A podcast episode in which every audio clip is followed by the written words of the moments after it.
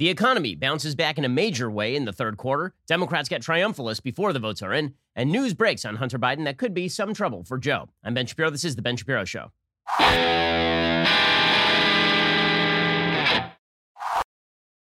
This show is sponsored by ExpressVPN. Stop putting your online data at risk. Get protected at expressvpn.com slash Ben. This is the final Friday before the election. The final Friday. The final countdown. Okay. So we're going to get to everything news related in just one second. First, let us talk about the fact that there is nothing worse than having malware on your computer. If you've ever had this, if somebody has ever put ransomware on your computer where they lock all of your files and then basically they blackmail you into paying them so that they can unlock your files, well, then you know ransomware, malware, all this stuff sucks. What you need is something that will protect you. And this is where PCMatic comes in. PCMatic is a next generation antivirus designed to stop modern threats like ransomware, independent testing firm AV Test just named PCMatic as a top performer in the cybersecurity industry, giving it the Best Performance Award for 2019. Only PCMatic has American research, development, and support. PCMatic's competition is foreign made, often in countries where malware originates. PCMatic will block annoying and malicious ads for hassle free web browsing. It makes your computer faster and more reliable even after years of use. PCMatic protects Windows computers, including XP Vista, Windows 7, 8, and 10, Windows servers, Macs, MacBooks, and Android phones and tablets, and it's just 50 bucks for five devices for one year with a full 30 day money back guarantee. If you act right now, PCMatic has offered my listeners a free month of security protection with the purchase of an annual license. If you're not protecting yourself from malware, you're making a big mistake because you're only going to recognize what a big mistake that is the moment that malware hits your computer. To access this offer and protect yourself, go to pcmatic.com slash Ben. Again, get that world-class security that keeps your computer running great. Go to pcmatic.com slash Ben. Okay, so going into the final weekend of the election, the big piece of news really should be the fact that the economy bounced back in a massive way in the third quarter. There was a massive Q3 recovery number. GDP rose at 33.1% for the quarter on an annualized basis. That is a remarkable turnaround from the plunge of 31.4% the economy registered in the second quarter. But economists immediately started downplaying this thing because people shouldn't believe that maybe having Trump in charge is good. So instead, we're going to pretend that things remain awful even though the reality is that that's a pretty damned good recovery considering that half the country is still shut down. I mean, New York, New Jersey, California, all these places are still shut down. Okay, I just came from California. It is still shut down over there, and it's going to be renewed in its shutdown. That is a testament to the underlying strength of the economy that it bounced back in such a strong way with one arm tied behind its back. John Burkett, St. Uh, Laurent, senior portfolio manager at Essential Wealth Advisor, says the obvious caveat is when you drop 30% and you gain 30%, you're still below where you started. That's because if you drop 30% from 100, you're now at 70%. Okay. And then if you take 30% of 70, 30% of 70 is not 30, right? So you're back up and it's like 90, 92. So you're still below where you started. But the bottom line is that that is indeed a massive, massive recovery from what was an exogenous shock to the system that could not have been foreseen or predicted. If it could have been, then presumably somebody in Europe would have predicted it. I'm constantly amazed at the willingness of everybody in the United States to believe that President Trump knew what was going on, decided deliberately to allow this thing to happen and wreck the American economy in not only a reelection year, but just as a general moral matter. He was like, oh, you know what? I'm going to let 200,000 people die for no reason at all and lose my reelection bid on, the, on that basis. It makes perfect sense. It's the, the same illogical stupidity and moral blindness that led the left to declare that Bush lied, people died in Iraq, that Bush deliberately took us to war in Iraq knowing there were no weapons of mass destruction because he was just that evil. It was war for oil, it was war for revenge, and all that kind of crap. And the reality is, lots of mistakes get made in politics because lots of mistakes get made in life. But one of the things that is perfectly obvious is that the business community correctly trusts the Trump administration to not destroy business on the basis of other priorities. And that is why businesses have been rehiring. It's why businesses have been coming back. Vice President Pence spoke about this yesterday, bragged about the economy growing more than 33%. This should be the talking point going into the weekend, is that Joe Biden is likely to stagnate the economy at an extraordinary level. He's already talked about radically raising taxes. He's talked about raising the corporate income tax rate. He's talked about raising the top income tax rate. He has talked about raising the, the payroll tax. He has talked about extraordinary regulations, particularly regulations that benefit big labor. Everything that he has talked about is likely to dampen the economy. Trump is more trusted than, than Biden is on the economy, and he should be. Here's Mike Pence making the case yesterday. With today's new GDP numbers just this morning, the American economy grew by more than 33% in the third quarter, shattering any previous American record. The great American comeback is on. Okay, so that should be the final pitch going into the election.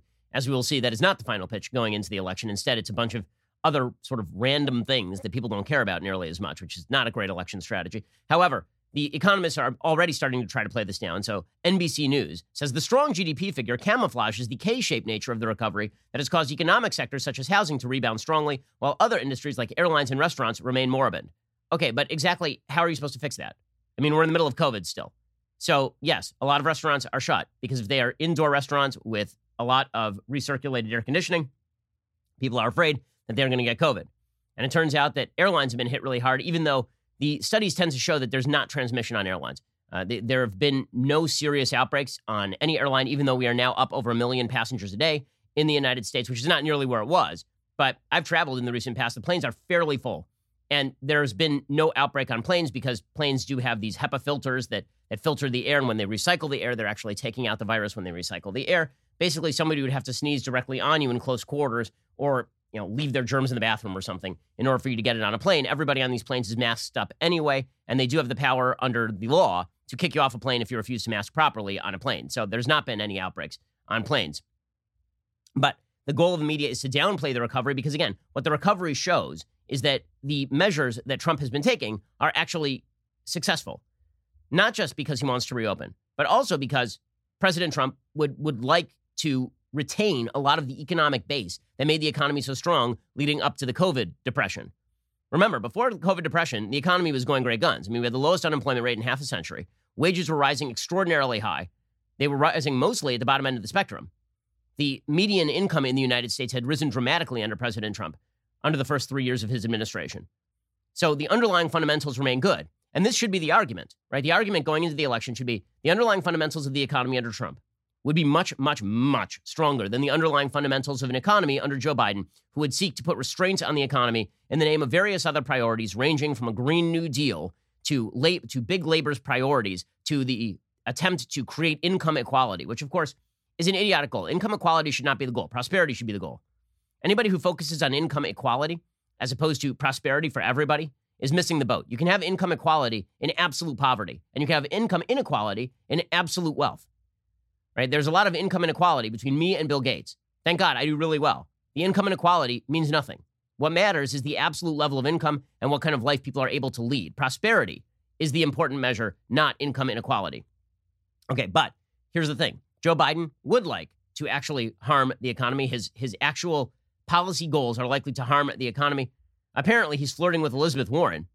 Politico, citing three Democratic officials who have spoken with Warren's inner circle, reports that the Massachusetts senator and third place, Demo, Demo, third place Democratic presidential candidate has her eyes set on the role of Treasury Secretary and plans to advocate for herself starting next week should Democrats take control of the White House. She wants it, two of the officials told the news agency of Warren's ambitions. As Politico notes, the Treasury Secretary in the next president's administration will be tasked with steering the U.S. economy out of deep recession, even as the country struggles to uh, struggles with the coronavirus pandemic. This means, presumably, that Elizabeth Warren will be negotiating budgets. It means that Elizabeth Warren will be trying to cram down particular programs on business via the Fed. Her plan, her economic plan, was likely to really, really have a dire impact on the economy. I mean, she was calling for a full on wealth tax, right? She wanted wide scale wealth confiscation for people with a net worth greater than $50 million. And as I pointed out at the time, measuring people by their net worth is not actually a measure of their wealth. A net worth is what your stock is worth. Let's say you're, you own a private company. Let's say that your private company is worth $200 million. Okay, which means let's say it's a five times EBITDA calculation. That means that the company actually has $40 million in business every year, but your expenses are $38 million or $39 million, right? So you do $40 million in, uh, 40 million in gross every year. Five times EBITDA means that you end up at a $200 million valuation. Let's say that you own 50% of that company. Well, you are worth, quote unquote, $100 million. The problem is you can't actually liquidate your asset in the company for $100 million. You're not actually worth that. So if you're talking about a 2% tax on $100 million, a 2% wealth tax on $100 million, then what you would actually be talking about is a $2 million tax every single year for a company that may not actually be earning $2 million in profit. Okay, so none of this makes any sense. But Elizabeth Warren's plans didn't have to make sense. They were just confiscatory. That was all it was about. The goal, of course, would be to quash people who are the actual investors in the economy. I know that we love to believe that what actually drives the economy is low level spending. That is not what drives the economy. What drives the economy is people creating new, excellent products and services with heavy levels of investment that actually change your life. This is the famous Henry Ford line that if I had done what the market wanted, I would have created a more efficient horse and buggy. Right? It is, it is entrepreneurs and innovators and people who are constantly attempting to discern what the public would love to see from their imagination and then investing their own resources, time, and money in that stuff. That is what drives the economy forward. That is why you are living a better lifestyle now than you would have in 1980. For all of the bizarre nostalgia for living standards in 1950, if you lived in 1950, okay, if you're the richest person in 1950, you had less amenities available to you than the poorest person who's living in the United States today, right? There were no cell phones in 1950. You were lucky if you had a nice car in 1950. If you had a house, that was like a big deal in 1950. The average, living space in the United States is significantly larger than the average living space was in 1950. There's this nostalgia for a time that didn't exist. And it's funny, people on the left accuse the right of having nostalgia for a time that didn't exist in the 1950s, this sort of clean, socially conservative time. Okay, but the reality is that everybody on the left has a nostalgia for an economy that didn't exist in the 1950s. Okay, they have nostalgia for a time they would not wish to, like, no one had air conditioning in the 1950s. Everybody has air conditioning now. That is because of eh, entrepreneurialism and innovation. And it's all that stuff that Democrats would like to see go by the wayside. So the, the final pitch for Trump should, in fact, be the economy. That should be the final pitch. If you elect Democrats, the economy will tank. And he's made that case, and he has said that. The problem is it's been overshadowed by him making the case on a variety of other topics. It should have been a singular message. The economy was great until COVID. The economy will only be great again after COVID if you allow business to do what business does.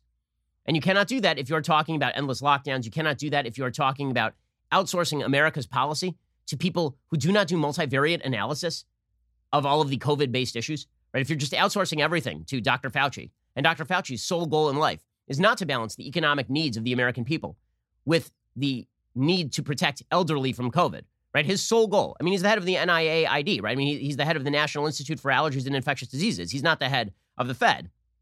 That means he does a single variable analysis. What activity is most likely to preserve the lives of people who are above the age of 70? But you do have to balance all of these things when you make public policy, right? How do you balance the risk to people above the age of 70 with the risk to an economy that supports 330 million people? How do you balance the risk of, of additional life lost at age 85 with the risk of not allowing children to go to school. Right? Single variable analysis is not sufficient in politics.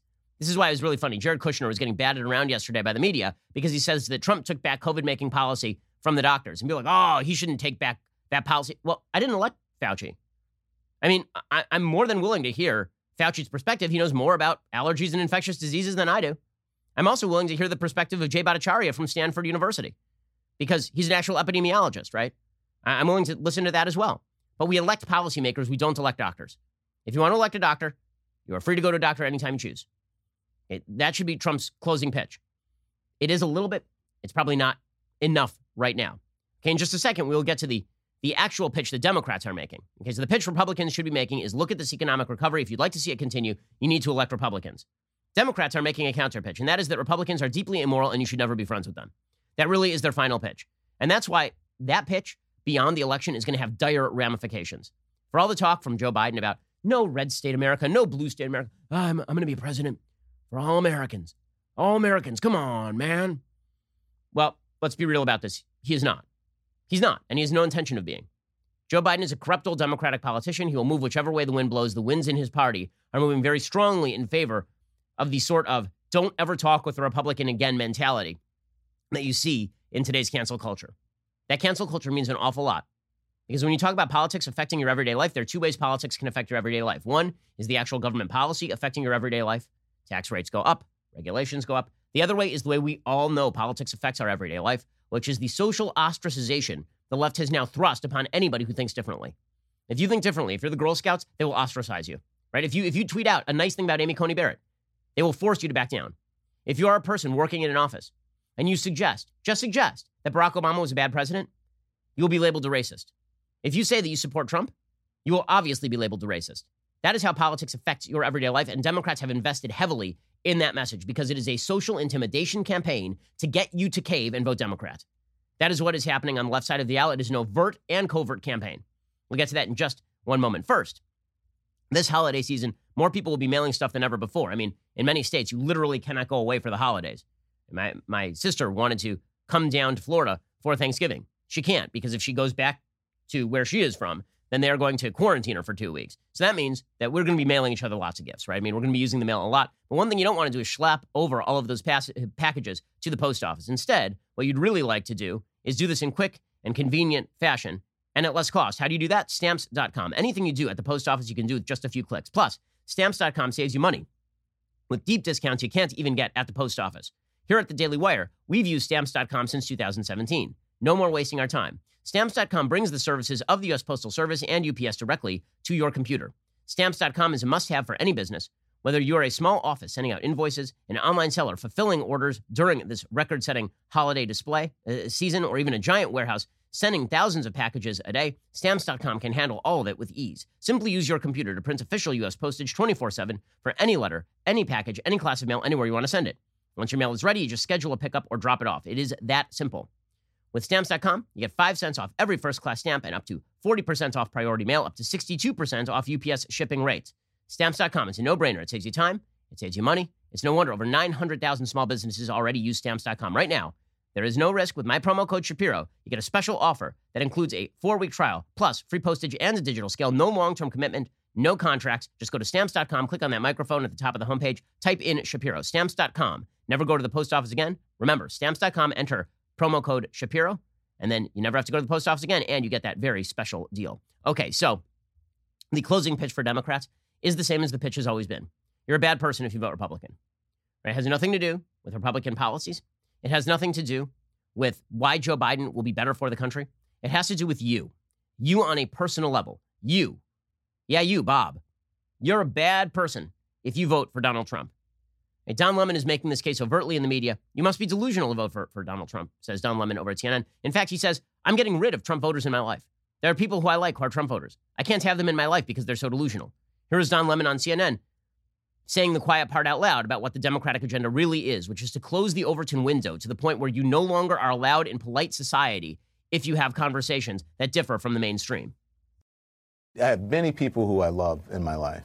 And yeah, I come from a red state. I've lived in several red states there are a lot of friends who I had to really get rid of because they, they are so nonsensical when it comes to this issue. They have the whole, every single talking point that they hear on state TV and that they hear from this president.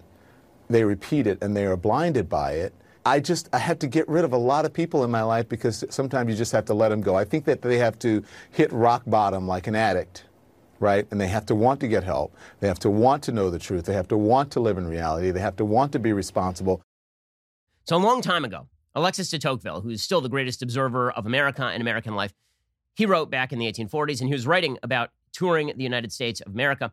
And Alexis de Tocqueville talked about the big problem in American life. He said one of the big problems is that social sanctions, when used, can be extraordinarily powerful. He says that the mob could allow freedom of thought, technically, but only to an extent. Right here's de Tocqueville, again, writing nearly two centuries ago. The person who says they are for freedom of thought but in favor of social stricture of mainstream opinion, he says, quote, You are free to think differently from me and to retain your life, your property, and all that you possess. But if such be your determination, you are henceforth an alien among your people.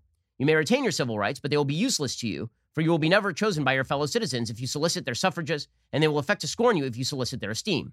You will remain among men, but you will be deprived of the rights of mankind. Your fellow creatures will shun you like an impure being, and those who are most persuaded of your innocence will abandon you too, lest they should be shunned in their turn. Go in peace. I have given you your life, but it is, exi- it, is an existence in, incomparably worse than death. The majority lives in the perpetual practice of self applause, and there are certain truths which the Americans can only learn from strangers or from experience. Right? So the idea here is again that social stricture is one way that politics is done. The left knows this. The left knows this, and so they've decided that they are going to excoriate anybody who votes differently than they do. And you see this in nearly every arena of American life. It's why it feels like the country is falling apart. It used to be that you, you would get together with somebody and you'd go to a baseball game. And at the baseball game, you'd put your politics aside because there was a baseline recognition that you were both Americans and that while you may have different political priorities in terms of how you vote, you still want what's best for America. You still believe in traditional American values. That has gone by the wayside. People on the left refuse to acknowledge this, and people on the right. They literally refuse to acknowledge it. If you vote for Donald Trump, it is because you are a racist. It is not in spite of the, you're not voting Trump to stop the predations of the left. You are voting Trump because you buy into the worst excesses of Donald Trump. The reason it's because you love it. You love it. You're a bad person if you vote a particular way, right? This is why Jonathan Chait, supposedly open minded liberal, calls Charlie Cooke, editor in chief of National Review, and me. He says we are, we are racist because Charlie is considering voting for Trump and because I've said I will vote for Trump. And this is how they feel about you, right? This is why Mazie Hirono yesterday suggested that 40% of Americans are awful people. Right? Mazie Hirono, again, she's the dumb, dumbest member of the Democratic Party, but in her stupidity, she speaks truth. Yesterday, here is what she had to say about 40% of the American people. This is the final Democratic pitch because the idea is do you want to be part of that 40% of people? No, didn't think so. Didn't think so. Right? Here's Mazie Hirono yesterday saying 40% of the country, 40%, 4 in 10 Americans are angry, resentful, and fearful. This is the actual closing pitch. Put aside all the policy stuff, put aside the Donald Trump is bad stuff. The reason they hate Trump is not because they hate Trump so much. It's because they hate everybody who would possibly vote for Trump or think of voting for Trump. And Trump is just the, the brutal and vulgar version of those people. You can't have 40% or so of the country being um, so angry that they would continue to vote for somebody like Trump who will do absolutely nothing to improve their lives. Right. But he speaks to their anger, resentments, and uh, fear of people like you and me. Alrighty, so leading up to the election, then Democrats are pretty confident that they are going to be able to ram through their agenda. They're pretty sure that, that Joe Biden is going to be elected. Now, according to the polling, they're probably right. Now, there is a plausible read of the polling where the polls don't actually have to be wrong and Trump wins. Okay, in order for that to happen, Trump simply has to close the gap in a couple of states. Right? He has to he has to close the gap in Pennsylvania, most importantly, but he needs to win Georgia, win North Carolina, win Arizona, and win Florida. Right now, all of those are margin of error states. Pennsylvania is slightly outside of margin of error, but not by much. Minnesota is also very close. So there's a way for Trump to win. It's not implausible. It, it bottom line here is that it could go one of several different ways. There's not really a way that it's a blowout for Trump. And there's just not. I mean, he's, he's down seven points in the national polling. There is literally no way he's going to win the popular vote. Okay, that is the one safe prediction I can make. Donald Trump's not going to win the popular vote. People in California are standing in line to vote against Trump, even though it makes absolutely no difference to the presidential outcome because California will remain blue. Okay, but there is a world where Trump wins a fairly broad electoral college victory, where he wins Florida, Georgia, North Carolina, Arizona, let's say Minnesota and Pennsylvania. Right? That that means that he wins a as broad an electoral victory as he did last time. There's a plausible road where Joe Biden wins going away, where Biden swings all those states where Biden wins Florida, he wins Georgia, he wins North Carolina, he wins Iowa, he wins Wisconsin, he wins Ohio because Ohio is tied. The polls would not have to be wrong for any of this to, to happen, by the way.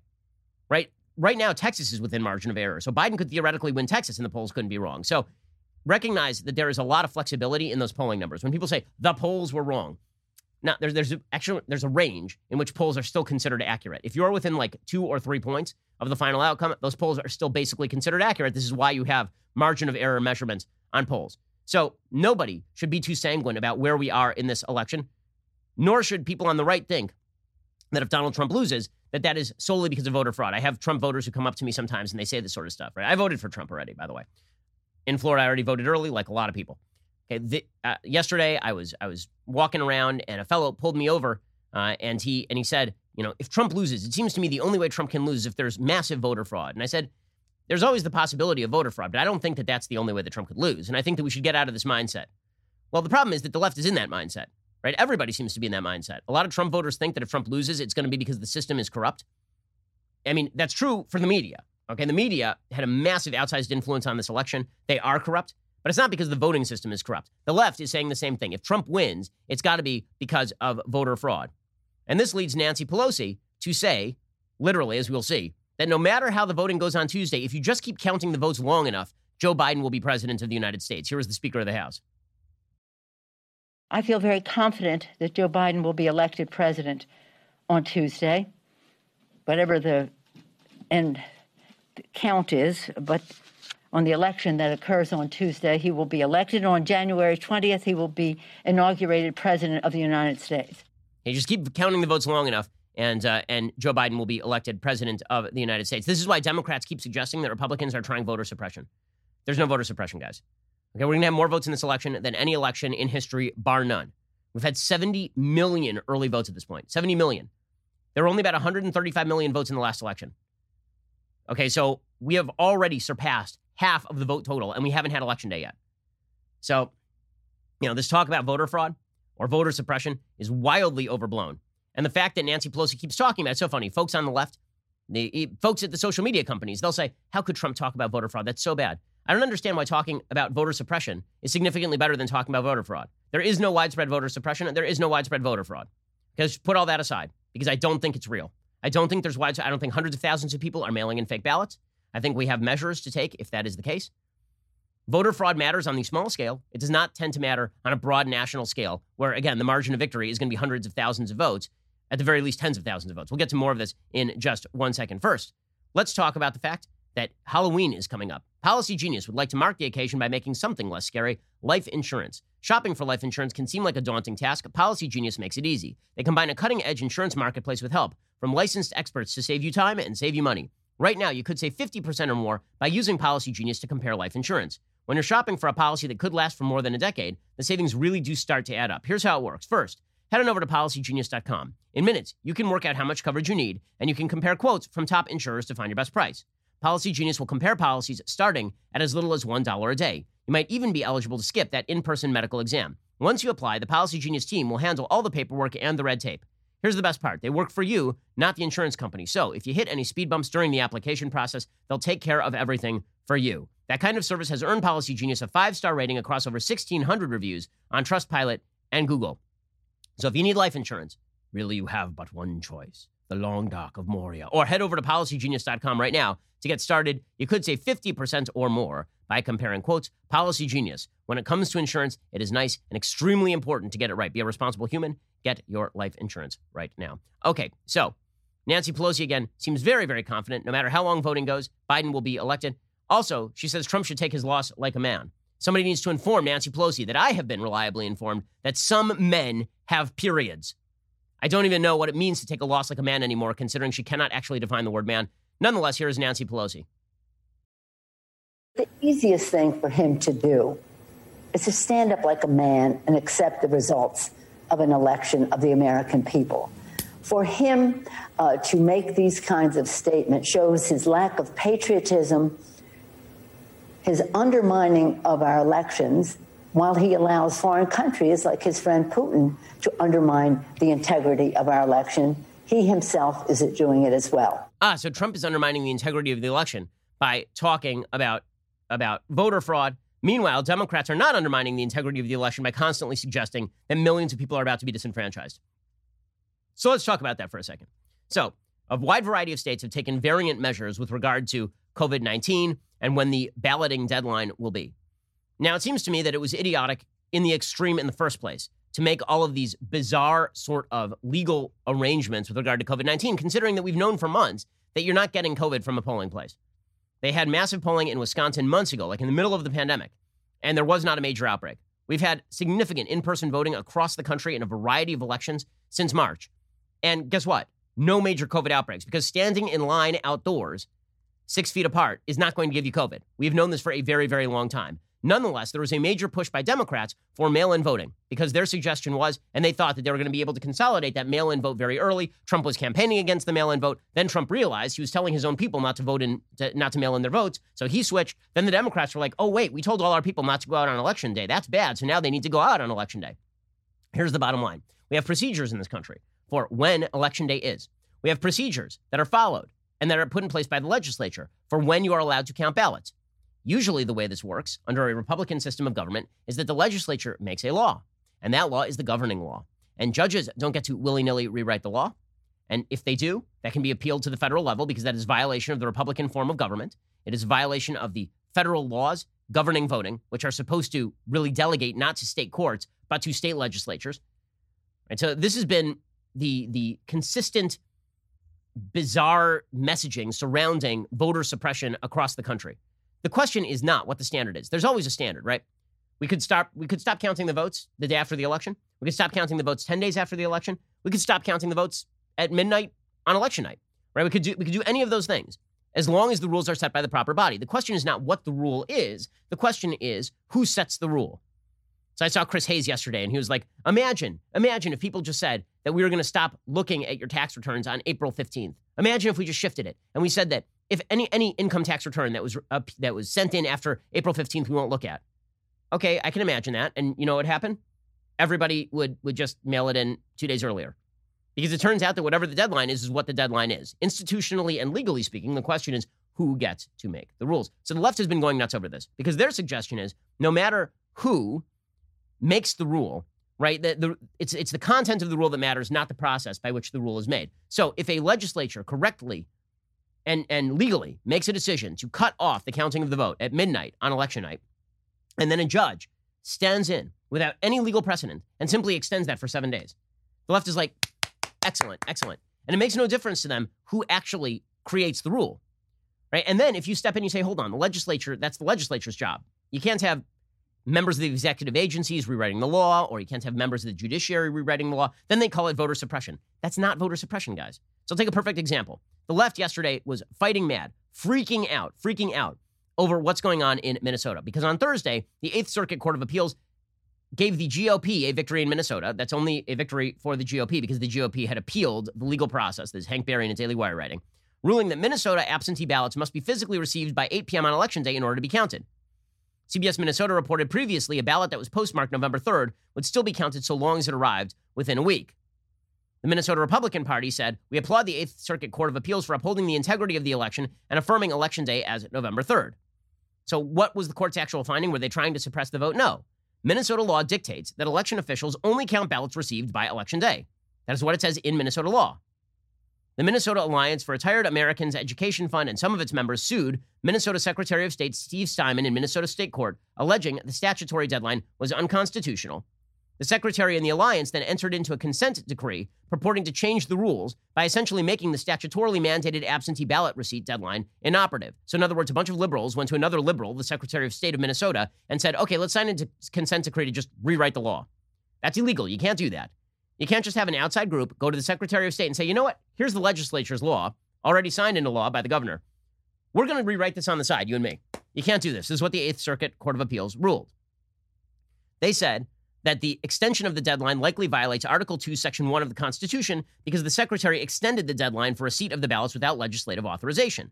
We therefore reverse the district court's denial of a preliminary injunction and remand to the district court to enter an injunction requiring the secretary and those under his direction to identify, segregate, and otherwise maintain and preserve all absentee ballots received after the deadlines set forth in Minneapolis State Code.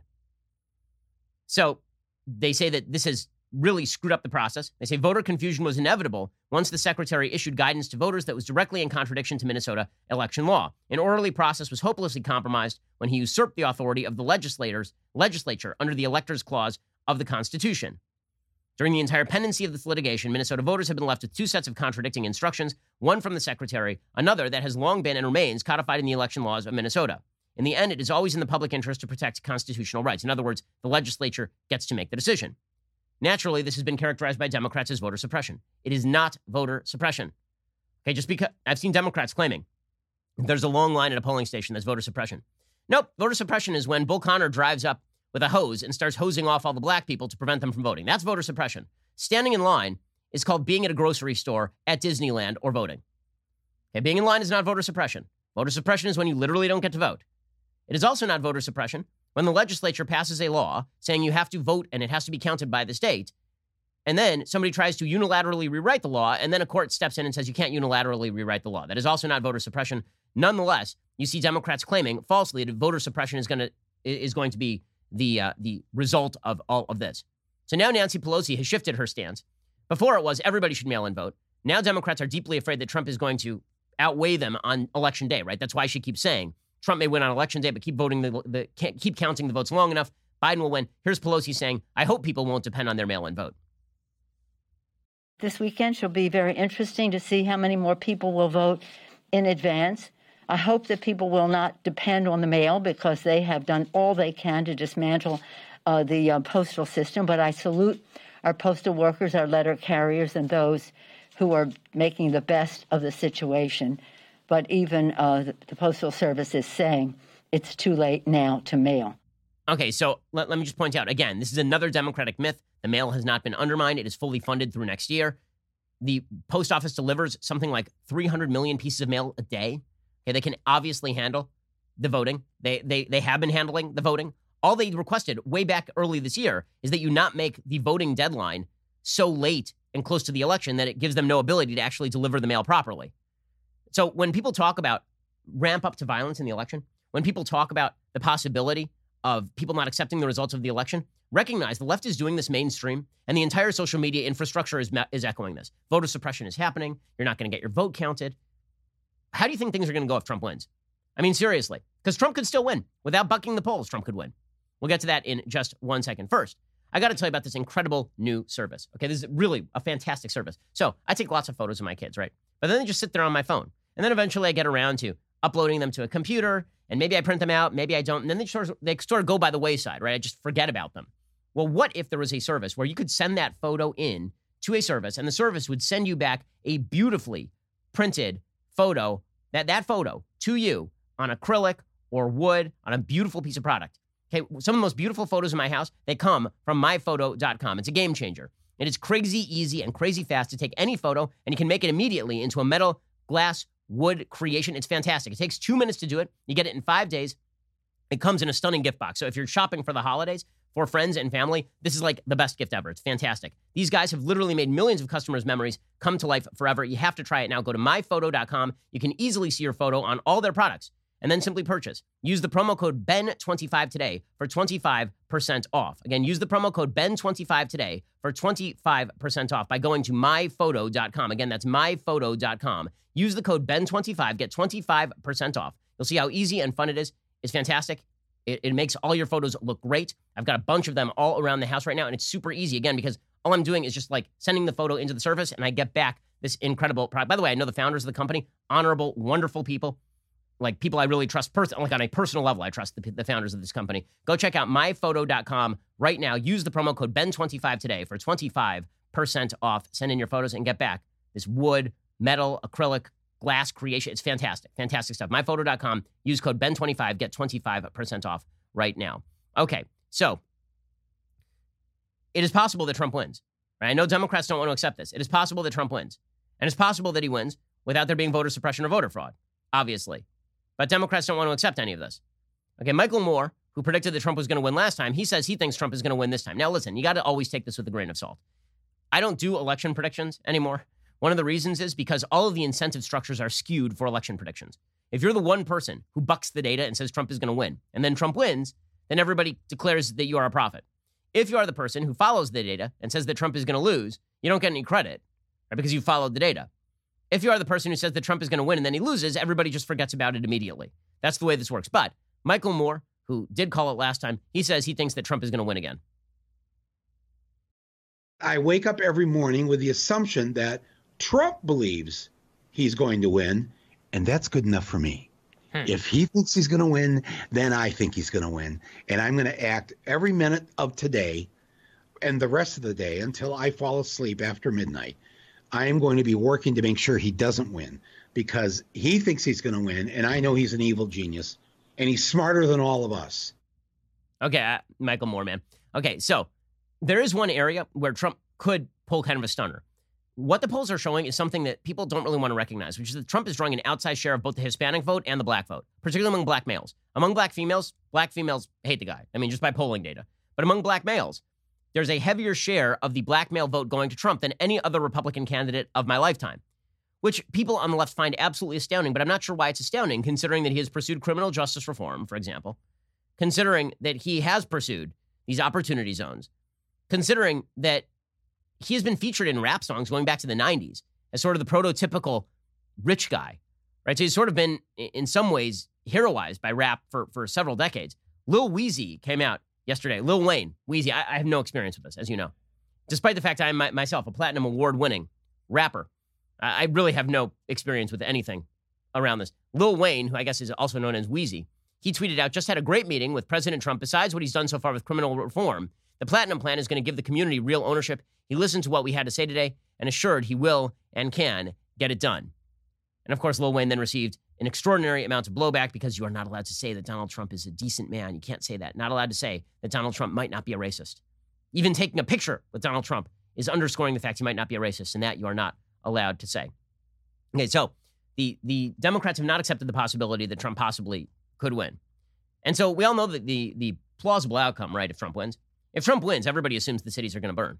right? This is the corollary to the blackmail, the, demo, the moral blackmail Democrats have been using here. You're a bad person if you vote for Trump. Therefore, if Trump wins, the bad people won. Therefore, if Trump wins and the bad people won, rebellion is necessary, right? The nature of this country has been shifted dramatically. The fascists have won. It's time to loot and break things. You know who knows that this is the reality? That this is a real possibility?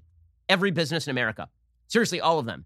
DC luxury shops are already boarding up in anticipation of the election, which just goes to show you the rioters and looters, you think they're Trump supporters? For all the talk about the fascist brown shirts running around the land creating violence, it seems like a lot of people who are going to vote for Joe Biden, who, if they vote at all, who are going to go break into stores should Donald Trump win. Walmart is now removing guns and ammo from store displays ahead of the election because they are worried about civil unrest. The news was first reported by the Wall Street Journal, which said the retailer was looking to head off any potential theft of firearms if stores are broken into amid any civil unrest caused by the upcoming presidential election on Tuesday. By the way, my theory, there will be civil unrest either way. Right? If Biden wins, people are going to use it as an opportunity to go ahead and break things and steal things. But if Trump wins, the world will burn. If Trump wins, people will go out in the streets. It will get extremely violent extremely quickly, and we all know this. Right? This is not some sort of big secret. Walmart said, We have seen some isolated civil unrest, and as we've done on several occasions over the last few years, we've moved our firearms and ammo off the sales floor as a precaution for the safety of our associates and customers. These items do remain available for purchase by customers. A new USA Today Suffolk University poll found Americans are increasingly worried about what will happen as this year's tumultuous election comes to a conclusion next week, including whether the voting will be peaceful and the outcome broadly accepted. Only one in four say they are very confident the nation will have a peaceful transfer of power if Democratic challenger Joe Biden defeats President Donald Trump. But that, of course, is the wrong question. The real question is if Trump wins, will anybody on the left accept that? And I think the answer is going to be almost universally no. And of course, they'll be fully justified in not accepting it because Trump is a terrible fascist and it's all voter suppression. It's amazing how the media have focused entirely on Trump's allegations of voter fraud. Prediction right now if Joe Biden wins the election, no widespread violence from the right. How do I know this? Because regardless of what has happened on the right, there's been no widespread violence from the right. Okay, it's just not a thing. The Tea Party was not violent. Black Lives Matter protests routinely break out in violence. The Tea Party was not violent. Occupy Wall Street routinely broke out into acts of lawlessness. It is the left that is constantly engaged in extra legal activity when they don't get what they want. And meanwhile, I think it is worthwhile examining what's going on over at the Biden campaign. Biden's closing pitch, again, is the same as it ever was, which is Donald Trump is a mean, bad, very bad orange man. But every so often, we are reminded of just how bad Joe Biden is going to be. We'll get to that in just one second. First, let's talk about a great, meaningful gift. Okay, so above our couch in our new house is a beautiful portrait of me and my wife and two of our three children. And we in, fully intend on now going out and doing a photo shoot with our new baby. And then we're going to take one of those photos and we're going to send it into Paint Your Life and get a brand new portrait. It's a professional, hand painted portrait created from any photo at a truly affordable price. Send any picture yourself, your family, family, a special place, cherished pet. Combine photos in one painting. With Paint Your Life's compilation portraits, you can even bring together family members who have never even met, or you can create a portrait of the whole family without the need for everyone to be there for a family photo. You choose from a team of world class artists and you work with them until every detail is perfect. You can order a custom made hand painted portrait in less than five minutes. It's a quick and easy process. Get a hand painted portrait in about three weeks.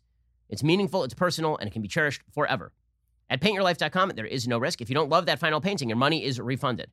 And they work with you like the whole way. Like we actually corrected our painting a couple of times before we were satisfied with it, and then they sent it to us. Right now is a limited time offer. Get 20% off your painting. That is correct. 20% off and free shipping. To get this special offer, text the word Ben to 64,000. That's Ben to 64,000. Again, text Ben to 64,000. Paint your life. Celebrate the moments that matter most. Okay, in just one second, we'll get to the Biden campaign. Reminder if Joe Biden becomes president, it ain't going to be great, Bob. It's not going to be good. We'll get to that in a second. First, it is that glorious time of the week when I give a shout out to a Daily Wire member. Today, it is Charlotte Catherine on Instagram who understands proper Halloween messaging.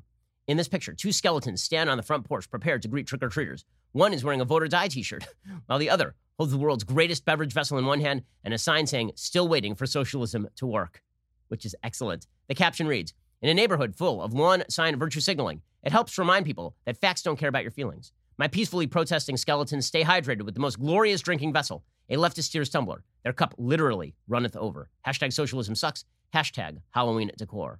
Well done. Best house on the block bar none. Thanks for the pick, and thanks for being a Daily Wire member. By the way, if you want to be featured, become a Daily Wire member. This could be you next week. Also, you may have noticed the country is falling apart, and there's a massive conflict of visions. As I've been talking about for literally years at this point, what we are watching is the breakdown of America in real time into two groups. One that believes that America's fundamental rights ought to be preserved, and one that believes America's fundamental rights are indeed the actual obstacle to prosperity and decency and equality. Okay, that is the great battle of our time. If you want to educate your kids, if you want to educate the college students you know, if you want to educate your friends on what is at stake, why American philosophy is good, why American history is good, pick up a copy of my book, How to Destroy America in Three Easy Steps. It is a vital read. I mean, really, I wrote it because I thought it was important. I think it's even more important now. I think it'll be even more important post the election because there needs to be a reacquaintance with the founding principles of the country. And we need to understand why people are attacking those founding principles. How to Destroy America in Three Easy Steps. Go pick it up at Amazon.com or anywhere else that books are sold. Also, this weekend, we have another great episode of the Sunday Special, this time with author, columnist, documentarian Shelby Steele. You've heard me reference his work before, it is fantastic.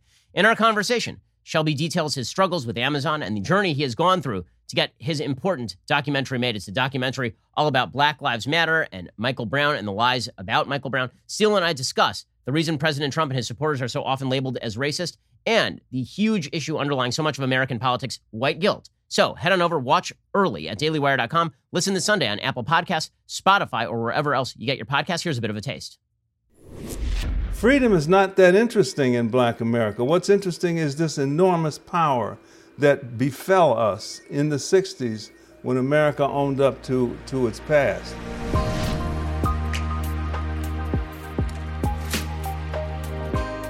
Alrighty, head on over to dailywire.com or listen this Sunday on Apple Podcast, Spotify, or wherever else you get your podcasts. Also, the presidential election. It's almost here. We have an amazing day of programming scheduled for you. Our live stream starts November 3rd, Tuesday, 3 p.m. Eastern, 12 p.m. Pacific. It features special guests, live interviews, an elephant, and more, leading up to our evening show where we'll be covering the results with you in real time. Even better, join Daily Wire right now. Get 25% off with code ELECTION so you can watch all of our election coverage live on our Apple TV or Roku app. Members get our articles ad free, access to all of our live broadcasts and show library, the full three hours of The Ben Shapiro Show, and an exclusive Reader's Pass content available only to Daily Wire members. Also, I can't wait to show you all the new stuff we're going to unleash in the new year, like tons and tons of new material behind the paywall in the new year. If you're considering an all access membership, you get to join us on All Access Live every night for online live stream discussions with our hosts and an amazing online community. You also get not one, but two leftist tears tumblers with your membership, as well as early, sometimes exclusive access to new Daily Wire products. And as I say, we're going to be rolling out a bunch of brand new awesome stuff in the new year. So watch the election with us at dailywire.com. Get 25% off your Daily Wire membership with code ELECTION when you sign up today. You are listening to the largest, fastest growing conservative podcast and radio show in the nation.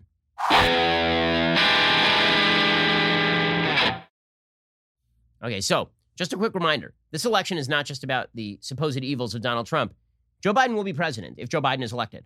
I know people forget about that because we have been told that the signal sign of your own evil is voting for President Trump. And so you can alleviate your evil simply, you can exercise that evil by, by just voting for Joe Biden. There's only one problem Joe Biden then becomes president. So yesterday, Joe Biden was speaking and he was talking about being a standard bearer for democracy. This just shows you the overt lies that are told by Joe Biden. He said he was campaigning in Florida before he was hit with a rainstorm. He immediately ran away from the rainstorm, which, you know, not a great shock. And William Henry Harrison died 40 days into his term because he stayed out in a rainstorm. Although I will say that the rain in Florida is uh, quite warm. Anyway, here was Joe Biden suggesting that Donald Trump is a terrible standard bearer for democracy.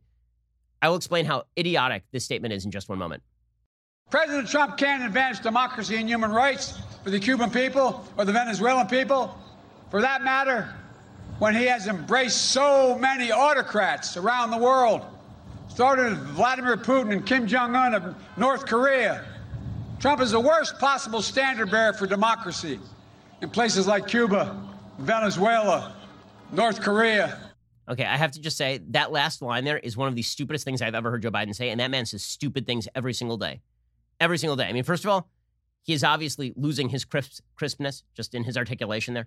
But beyond that, Okay, for him to say that Trump is a terrible standard bearer for democracy in Cuba and Venezuela, dude, dude, dude, dude. dude let, let, me just okay. The reason he's he's mentioning Cuba and Venezuela in Florida is obviously there are tons of Cuban expatriates and their children. There are a lot of new expatriates to Florida who are Venezuelan and who are voting Republican because they don't wish America to look like Nicolas Maduro and Hugo Chavez in Venezuela. Just a quick note: Joe Biden's plan. Okay, this is coming out today. Joe Biden's plan is to dump over Juan Guaido in Venezuela who is the head of the assembly, who is who is supposed to be the sort of interim president once Maduro, who's a dictator, was deposed. He's planning to dump over Guaido, just abandon him completely, and go back to negotiating with Nicolas Maduro, who's a brutal dictator, right? Who's been suppressing the people of Venezuela. I mean, Hugo Chavez and Maduro reduced the most oil rich country in South America into a trash heap. People literally eating dogs to survive. And this has been going on for years on end. Okay, the Obama administration wants to deal with Maduro. They did nothing to stop Maduro. They did nothing to stop Hugo Chavez. I mean, it, is, it is fully crazy how accommodating they were to the Venezuelan regime. And speaking of Cuba, I mean, it was Barack Obama who said he wanted to reopen Cuba and then went and hung out with Raul Castro. And there's the famous photo of Raul Castro holding up Barack Obama's arm, and Obama's got the limp wrist and the whole deal. I mean, seriously, that's the actual photo. As I'm making fun of Obama, that's the actual photo. There's a picture of Barack Obama in Cuba standing in front of a giant mural of Che Guevara. Barack Obama was at baseball games with Raul Castro. So don't tell me that the great standard bearer for democracy is going to be Joe Biden in Cuba and Venezuela.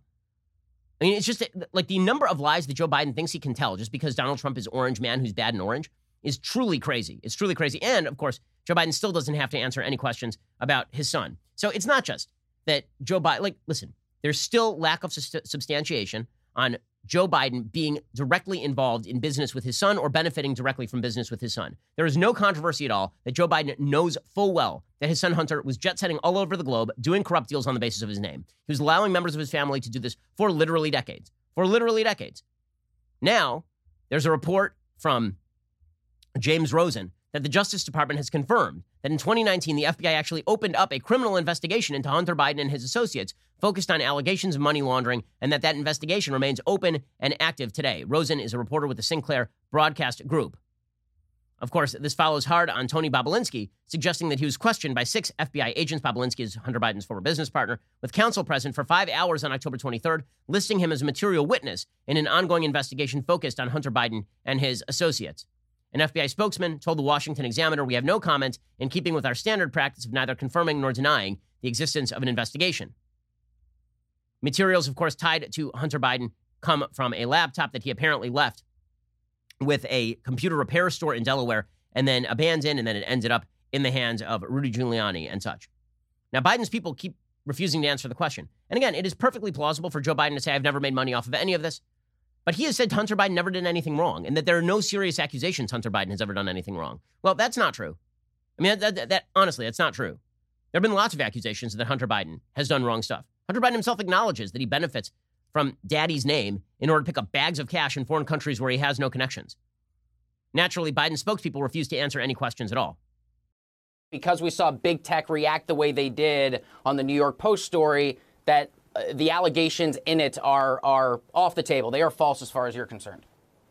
Look, we're not going to waste any seconds on this smear campaign. So to clarify, we, there were more accusations made this week.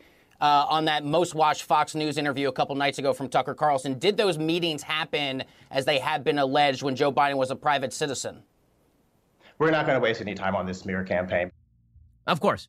They, they don't have to waste any time on this quote unquote smear campaign because the media is covering up for them no matter what they do. Here's MSNBC's Stephanie Ruhle saying the entire Hunter Biden story has been debunked, which uh, is weird because it has not, in fact, been debunked.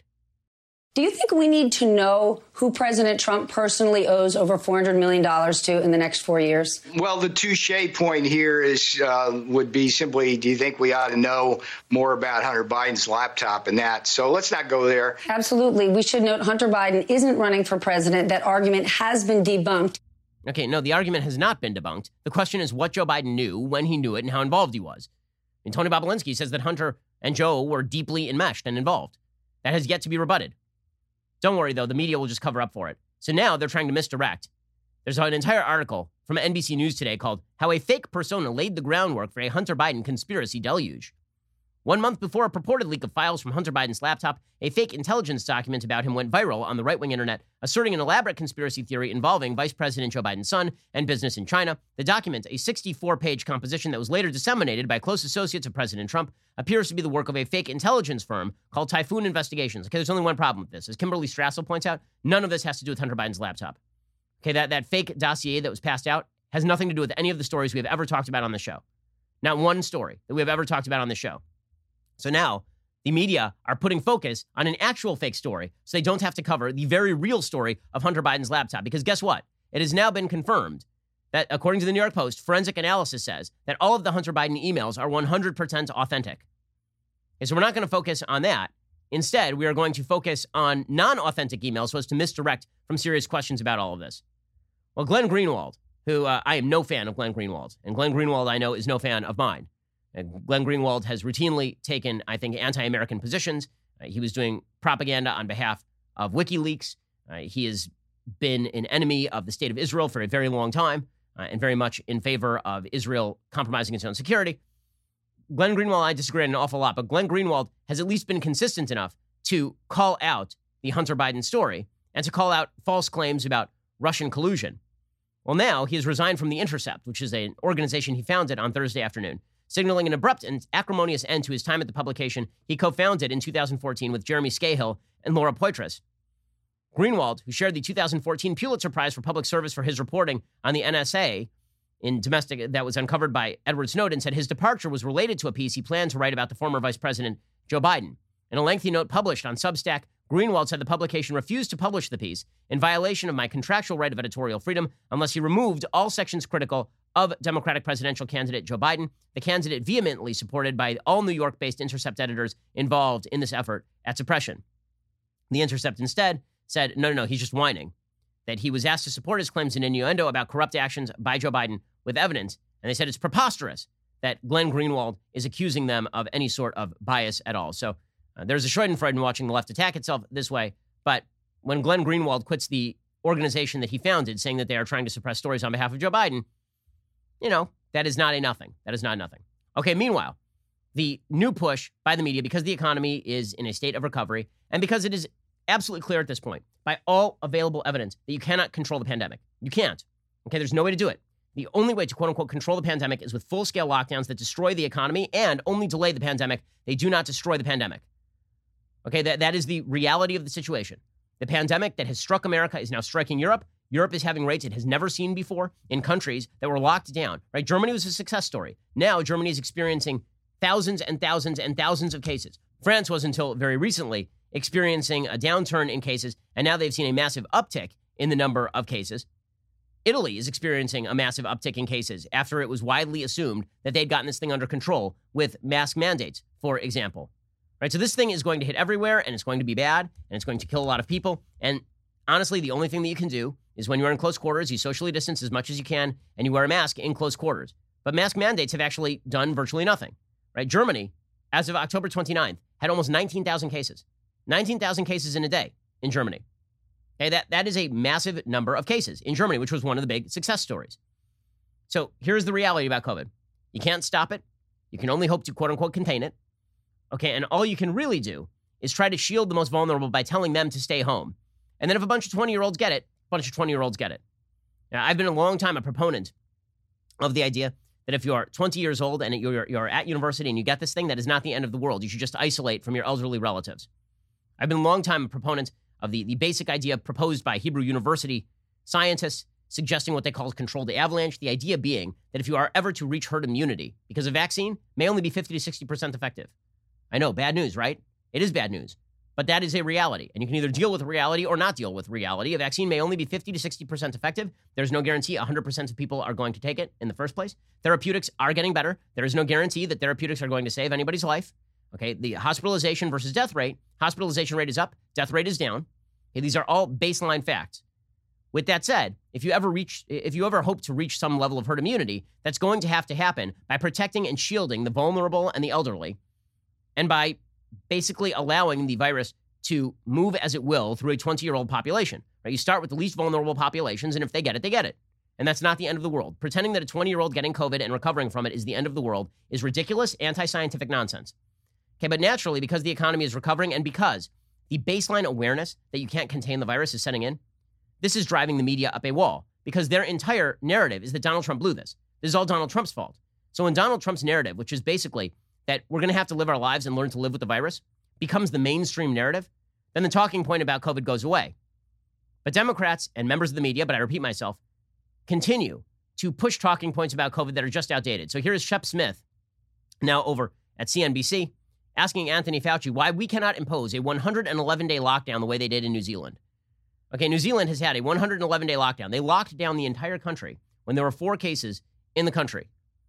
Okay, and the answer is because we have an economy supporting 330 million people plus the rest of the globe. That is the reason.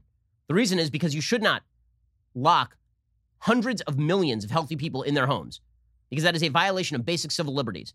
You certainly should not do so when we're not talking about airborne Ebola, when you're talking about a virus that largely targets people who are identifiable, namely the elderly and the infirm. And when you're talking about a virus with death rates for people below the age of 20 that are lower than that of the flu. Here is Shep Smith, though, begging Anthony Fauci, why can't we just lock down the entire country, you know, indefinitely? You were talking about what an extraordinary thing has happened in Melbourne. They had a 111 day lockdown, started with 20,000 cases a day, and as you pointed out, two days ago they had zero cases. Why can't we do that? When you talk about lockdowns, that certainly they were extremely successful. There is very little appetite for a lockdown in this country.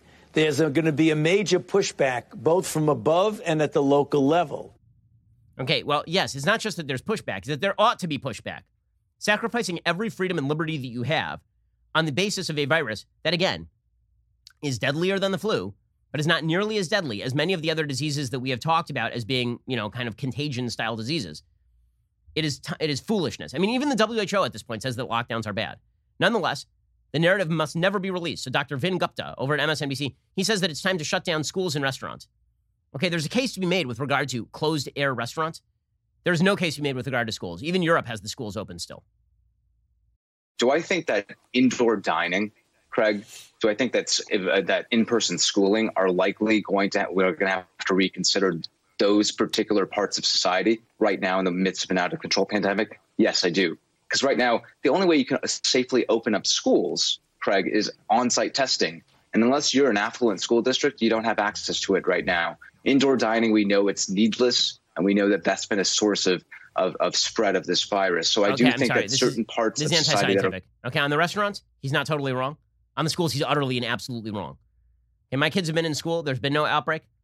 Okay, the reason there's been no outbreak is because you are asked to fill in a wellness report every day. If any kid shows a symptom, they're immediately sent home, and then they're quarantined until they, we, it can be determined whether they are healthy. Plus, kids are not passing this in the same numbers as adults, particularly kids under the age of 10. Okay, this is all anti-scientific.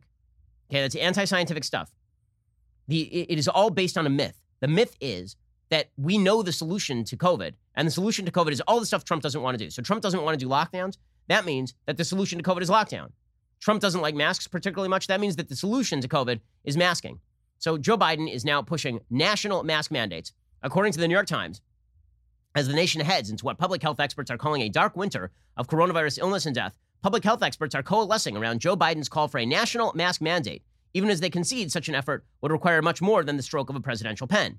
Over the past week, a string of prominent public health experts, notably Fauci, Dr. Scott Gottlieb, former commissioner of the FDA under Trump, have said it is time to seriously consider a national mandate to curb the spread of the virus. Overseas this week, President Vladimir Putin of Russia became the latest foreign leader to impose a national mandate for citizens to wear masks. Biden has conceded a presidential order for Americans to wear masks would almost certainly face and most likely fall to a legal challenge. Biden has already said that as president, he would mandate masks on all federal property, an executive order that could theoretically have wide reach. Also, he could require masks on public transportation under federal transit law, and he could prod governors who are resisting mask mandates to at least require masks in public buildings in their states. Okay, so let's talk, talk about mask mandates for a second. First of all, when caseload gets heavy, people wear masks. This is what the data show. It does not matter whether there is a mandate or whether there is no mandate. When there was a big uptick in Florida, Florida is not a mask mandate state. Guess what? People started wearing masks. When there was no uptick in Florida, people were not wearing masks. When there's heavy cases in Texas, people will start wearing masks. People take action to protect themselves. This is a thing that they do. National mask mandates, threatening to throw people in jail or fine them for not wearing a mask properly. First of all, the vast majority of people who are wearing masks are not doing so in medically approved fashion. It's better than nothing in some cases. But in a lot of cases, I mean, how many times do you see somebody walking around with the mask under their nose, virtue signaling? How many times do you see people wearing neck gaiters? Those are pretty controversial scientifically as to whether those are helpful or whether they are, in fact, not helpful. In fact, one thing that we know about mask mandates is that they are no guarantee of preventing an uptick. Yinon Weiss has gone through the data over on Twitter. He's a, a data guy. And here are just some graphs of how mask mandates have worked out in particular countries. Okay, so if you look at European COVID 19 cases per million, masks required versus no masks required, what you see is Sweden, Norway, and Denmark are coming in well below right now Germany, Ireland, Portugal, Italy, Austria, UK, Spain, France, Czech Republic, and Belgium, all of which have mask mandates. Okay, so it is not really about mask mandates being the great solution. And you can do this by country, right? Yinon Weiss goes through this. So take a look, for example, at Austria. So Austria mandated masks after they had already hit the downslope of their original wave. That mask mandate never waned. They didn't get rid of the mask mandate. Now Austria is experiencing 250 cases per million. Okay, they put in a mask mandate when they were experiencing about 50 cases per million. Okay, or take a look at Germany. It mandated masks about halfway down their original recovery, according to Yinon Weiss. Okay, when they were about 25 cases per million. Now they're experiencing close to 120 cases per million. That mask mandate never waned. How about France? So France waited longer to mandate the masks. They have about 1,000% the daily cases when they mandated masks, despite having one of the highest mask compliance levels in the world. Spain put in a mask mandate. Okay, Spain put in a mask mandate around May 17th, May 20th. Okay, they are now 1,500% up on their case level. The British held out on masks for a long time. Then they mandated masks, and guess what? Did not stop the wave. Okay, this does not mean that masks are useless. Masks are useful in certain scenarios. But the idea that a mask mandate is going to solve this thing is absolute silliness. People are going to wear masks when they feel like they're in danger. They're not going to wear masks when they don't feel like they are in danger. But again, this is all about promulgating a narrative in the United States that the solution is at hand and that all that is required is for Joe Biden to implement that solution. The data are not there. This is why when I hear people on the left say, follow the science, follow the science, I'm sorry, but the Democratic Party is not following the science. They're not. This is the same Democratic Party downplaying the vaccine. I mean, Andrew Cuomo, the worst governor in America, Andrew Cuomo, who's out pushing a book about what a great job he did with COVID in a state that had the second worst death per million rate in America. He now he's now saying the federal government hasn't started to focus on a COVID vaccine. Like this is he's just spouting absolute bullcrap. But he's Captain Science here. Here is Andrew Cuomo, upheld by the DNC as a as a model of what you should do about COVID. This is basically let's call it halftime in the game, right? We went through the first phase. Uh, we had a brief respite before the fall, and now we're going to have the fall and the winter, and then vaccination, which is a whole long, difficult process that the federal government hasn't even started to focus on. It's not about finding the vaccine. You then have to administer 330 million doses, right? Okay. Um. Actually, the federal government has been working on that for quite a long time. You idiot. By the way, he also lies about his own record. He then says it's a conspiracy theory if you're worried about nursing homes in New York, despite the fact that there was an actual policy to ship people with COVID back into nursing homes, and that he then refused to reveal the actual stats on how many people had died in nursing homes and falsified the stats by claiming that people who were diagnosed with COVID in nursing homes and then died at the hospital were not actually in nursing homes. Here is liar and fabulous Andrew Cuomo. If you look at how many people died in New York uh, nursing homes, New York is number 46 out of 50 states in the percentage of deaths in nursing homes. The conspiracy they're trying to, to spread just has no factual basis. Uh, but yes, people in nursing homes died, and they're playing politics with the issue, which I think is especially cruel. Okay, playing politics with the issue?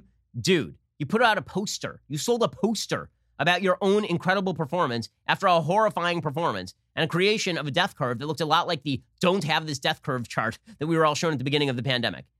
But don't worry, this is the party of science. This is the party of science. Okay. Meanwhile, just a quick note. Know, the the issues that you know, plague the United States, the, the gap between people in the United States who believe that, that Western civilization is worthy of upholding and that American philosophy is worthy of upholding, that gap continues to exist, nation, eh, not, not just in the United States, it continues to exist across the West.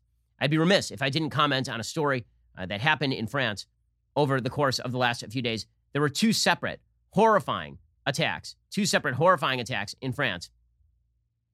Three people died in a knife attack in a church in Nice over the last couple of days in what French President Emmanuel Macron said was, was an Islamist terror attack. He said France would not surrender its core values after visiting the Notre Dame Basilica in the southern city. An extra 4,000 troops were being deployed to protect churches and schools in Nice. In Nice, one elderly victim was virtually beheaded. Another woman and a man also died. A male suspect was shot and detained. Well, presumably they should have tried to tase him, according to uh, those who don't like the police. Anti terror prosecutors have opened an investigation into the attack. France has raised its national security alert to its highest level. According to the French anti terrorist prosecutor Jean Francois Ricard, he said the attacker was seriously wounded by police, that he was a 21 year old Tunisian national who had arrived in France earlier this month. He had a document issued by the Italian Red Cross. He had traveled by boat from Tunisia to the Italian island of Lampedusa in September. He was placed in coronavirus quarantine there before he was released and told to leave Italy. The suspect had been cutting off people's heads while shouting endlessly, Allahu Akbar. Two other attacks took place on Thursday, one in France and one in Saudi Arabia. A man was shot dead in Montfavet near a southern French city of Avignon after testing after threatening police with a handgun. Also, a guard was attacked outside the French consulate in Jeddah in Saudi Arabia. A suspect was arrested. The guard was taken to the hospital. This, of course, follows closely on the recent murder of the teacher Samuel Paty, who was beheaded close to his school outside Paris earlier this month after he showed a cartoon of the Prophet Muhammad in his classroom. Police have not suggested a motive for the attack in Nice. I think that the part where he's screaming Allahu Akbar while chopping off someone's head is a pretty good indicator. It follows days of protests in some Muslim majority countries triggered by President Macron's defense of the publication of cartoons that depicted Muhammad. There have been calls in some countries for a boycott of French goods. So, two people died in the church a six year old woman who was virtually beheaded, a 55 year old man whose throat was cut. Apparently, the man was responsible for the upkeep of the church and had a wife and two kids. Another woman who was 44 fled to a nearby cafe after she was stabbed several times. She died later. So, what we are watching in France is a, a small wave of terrorism that follows hard upon controversy over people showing a cartoon of Muhammad. The question is whether the West is going to have enough of a belief in its own value system to stand up to this sort of disgusting Islamic fascism. Okay, not all Muslims believe this stuff. There are many, many Muslims, many Muslims, some of whom I've talked to on this program, who believe that you have the right to show a picture of Muhammad, that you have that you, you can do all of that and not have your head chopped off. Unfortunately, there are in fact hundreds of millions of people who believe that if you show a picture of the Prophet Muhammad, that at the very least you might want to have eh, you may deserve to have your head chopped off. And to pretend this is a, a completely fringe phenomenon is to ignore the fact that it is not in fact a completely fringe phenomenon. How do we know this? Because the prime minister of Malaysia, the former prime minister of Malaysia, okay, Malaysia is a country with a population of right now 31.53 million people. Malaysia. It is one of the larger Muslim countries on planet Earth. The former prime minister of Malaysia tweeted out Muslims have a right to be angry and to kill millions of French people for the massacres of the past. Muhammad said killing is not an act that, a Muslim, that as a Muslim I would approve, but he also doesn't think insulting other people should be included in freedom of expression. He said you cannot go up to a man and curse him simply because you believe in freedom of speech. Irrespective of the religion professed, angry people kill. The French, in the course of their history, have killed millions of people. Many were Muslims. Since you have blamed all Muslims and the Muslims' religion for what was done by one angry person, the Muslims have a right to punish the French. Any boycott cannot compensate the wrongs committed by the French all these years, and that's when he said Muslims have a right to be angry and kill millions of French people for the massacres of the past. Twitter is it, it, Twitter hesitated on this. They, they didn't ban the tweet immediately. It's one thing to ban the New York Post, like right off the bat, for publishing emails from Hunter Biden. It's another to ban people saying that Muslims have the right to kill millions of French people from a former prime minister of Malaysia. But it is the, it, there's one line in there that is worthy of note. When he says you cannot go up to a man and curse him simply because you believe in freedom of speech. Okay, this is a view of free speech that unfortunately has been taken up by many people on the political left. Scotland right now is about to put forth a law that basically allows for the arrest of people for hate speech. Okay, it is scary, scary stuff. There's a Scottish bill that would criminalize hate speech in private homes. Mairead McArdle re- reporting for National Review. A controversial bill making its way through Scotland's parliament would criminalize hate speech even if the offending words were uttered in someone's private home. Members of the Scottish Parliament questioned Justice Secretary Humza Yousaf for the first time on Tuesday about the Hate Crime and Public Order Bill, which would establish a new crime, quote unquote, stirring up hatred. The legislation criminalizes hate speech related to age, disability, religion, sexual orientation, transgender identity, and variations in sex characteristics, including potentially hate speech spoken in private residences. After criticisms from groups saying that the bill threatens to stifle free speech, Yousaf agreed to amend the legislation when it reaches stage two of consideration in Parliament. The amendment will stipulate offenders may only be prosecuted if they had quote unquote intent to stir up hatred. He said, he said, I'm very actively considering both the breadth and depth of freedom of expression clauses. We have to be aware of some of the concerns that may be expressed if we were to have a generic freedom of expression clause. Would that be specific enough to give people the reassurances that they desire? It is a full scale destruction of basic individual rights. It is being pursued in Western countries. It has unfortunately become a talking point of many on the left in the United States as well. which is that the individual rights that you hold are a danger to others. The right to free speech is a danger because you might commit blasphemy, right? You might harm somebody's perception of their own religion. Good for Emmanuel Macron. He has said, no, you, you do have the right to actually exhibit pictures of the Prophet Muhammad if you wish to do so in a Western country. I just wonder if, as we move forward in time, as we continue to apologize for Western civilization, as we continue to apologize for our rights, as we continue to suggest that the roots of Western civilization lie in racism, bigotry, homophobia, and cruelty, if we are willing to stand up for individual rights with a multicultural left intent on the idea that rights are themselves responsible for the violation of the rights, that all you have to do is curb rights and you'll reach utopia. It doesn't mean that everybody is in favor of beheading people who draw pictures of Muhammad. But it does mean there are an awful lot of people on the left who would like to see that sort of activity, drawing Muhammad, made illegal so as not to set people off, so we can all live in a world free of offense. Alrighty, we'll be back here on Monday because we have, at that point, one day until the election. Rest up over the weekend. Try not to burn things down. We'll see you then. I'm Ben Shapiro. This is The Ben Shapiro Show. If you enjoyed this episode, don't forget to subscribe. And if you want to help spread the word, please give us a five star review and tell your friends to subscribe too. We're available on Apple Podcasts, Spotify, and wherever you listen to podcasts. Also, be sure to check out the other Daily Wire podcasts, including The Andrew Klavan Show, The Michael Knowles Show, and The Matt Walsh Show. Thanks for listening. The Ben Shapiro Show is produced by Colton Haas, executive producer Jeremy Boring. Our supervising producers are Mathis Glover and Robert Sterling, production manager Pavel Wydowski. Our associate producers are Nick Sheehan and Rebecca Doyle.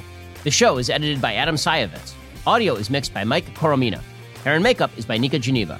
The Ben Shapiro Show is a Daily Wire production. Copyright Daily Wire 2020. You know, the Matt Walsh Show, it's not just another show about, about politics. I think there are enough of those already out there. We talk about culture because culture drives politics and it drives everything else. So my main focuses are life, family, faith, those are fundamental, and that's what this show is about. I hope you'll give it a listen.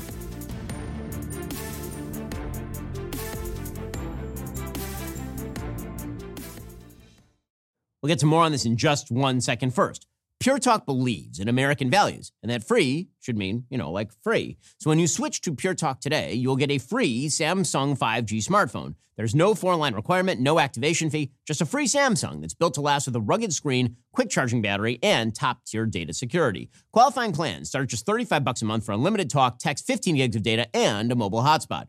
Pure Talk gives you phenomenal coverage on America's most dependable 5G network.